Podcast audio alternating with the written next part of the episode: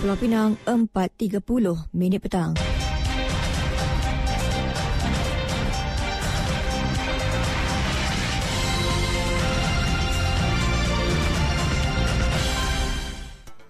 Waktu Mutiara bersama Hamizah Mansur. Assalamualaikum dan salam Malaysia Madani.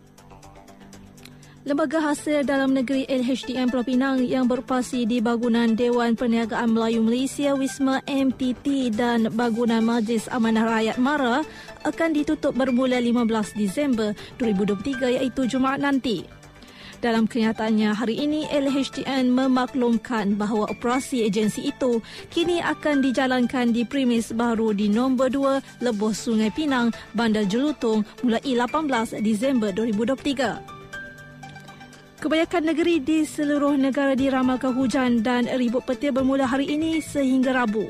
Berdasarkan jadual ramalan cuaca Jabatan Meteorologi Malaysia Met Malaysia yang dikongsikan Agensi Pengurusan Bencana Negara NATMA di laman rasminya hari ini. Sebelah petang ribut petir diramalkan pada satu dua tempat di Pulau Pinang, Kedah, Pahang, Perak, Selangor, Negeri Sembilan, Melaka, Johor, Kuala Lumpur, Putrajaya, Sarawak dan Sabah keadaan cuaca terbabit diramal berlanjutan sehingga ke sebelah malam. Pada esok, cuaca pada sebelah pagi di beberapa negeri diramal hujan merangkumi beberapa kawasan di Pulau Pinang, Kedah, Pahang, Selangor, Johor, selain Sandakan dan Kudat di Sabah. Bagaimanapun, cuaca sebelah petang diramal akan dilanda ribut petir membabitkan beberapa kawasan di Pulau Pinang, Kedah, Perak, Pahang, Selangor, Ibu Kota Putrajaya, Negeri Sembilan, Johor, Melaka serta Sabah dan Sarawak. Kementerian Kesihatan KKM merekodkan 2,554 kes COVID-19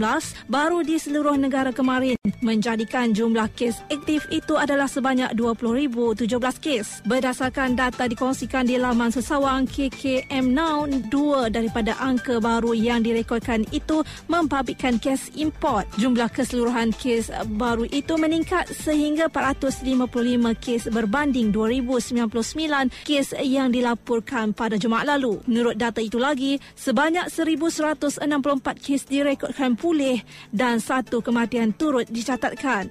Setakat kemarin, Selangor merekodkan angka harian tertinggi dengan 902 kes diikuti Kuala Lumpur 532, Melaka 333, Perak 132, Negeri Sembilan 127 dan Pulau Pinang 108. Putrajaya pula merekodkan 73 kes baru di susuli Sabah 73, Kedah 72, Pahang 62, Sarawak 57, Kelantan 40, Johor 19 dan Perlis 9 kes. KKM sebelum ini menjangkakan peningkatan kes COVID-19 berikutan sambutan perayaan Christmas tidak lama lagi. Menterinya Dr. Zaliha Mustafa berkata peningkatan kes itu juga sudah dapat dilihat sejak kebelakangan ini namun ia tidak membabitkan kes berisiko tinggi. Dari sungai hingga ke segara, Palestin pasti merdeka. Sekian Warta Mutiara, berita disunting Hamizah Mansur. Assalamualaikum, salam perpaduan dan salam Malaysia Madani.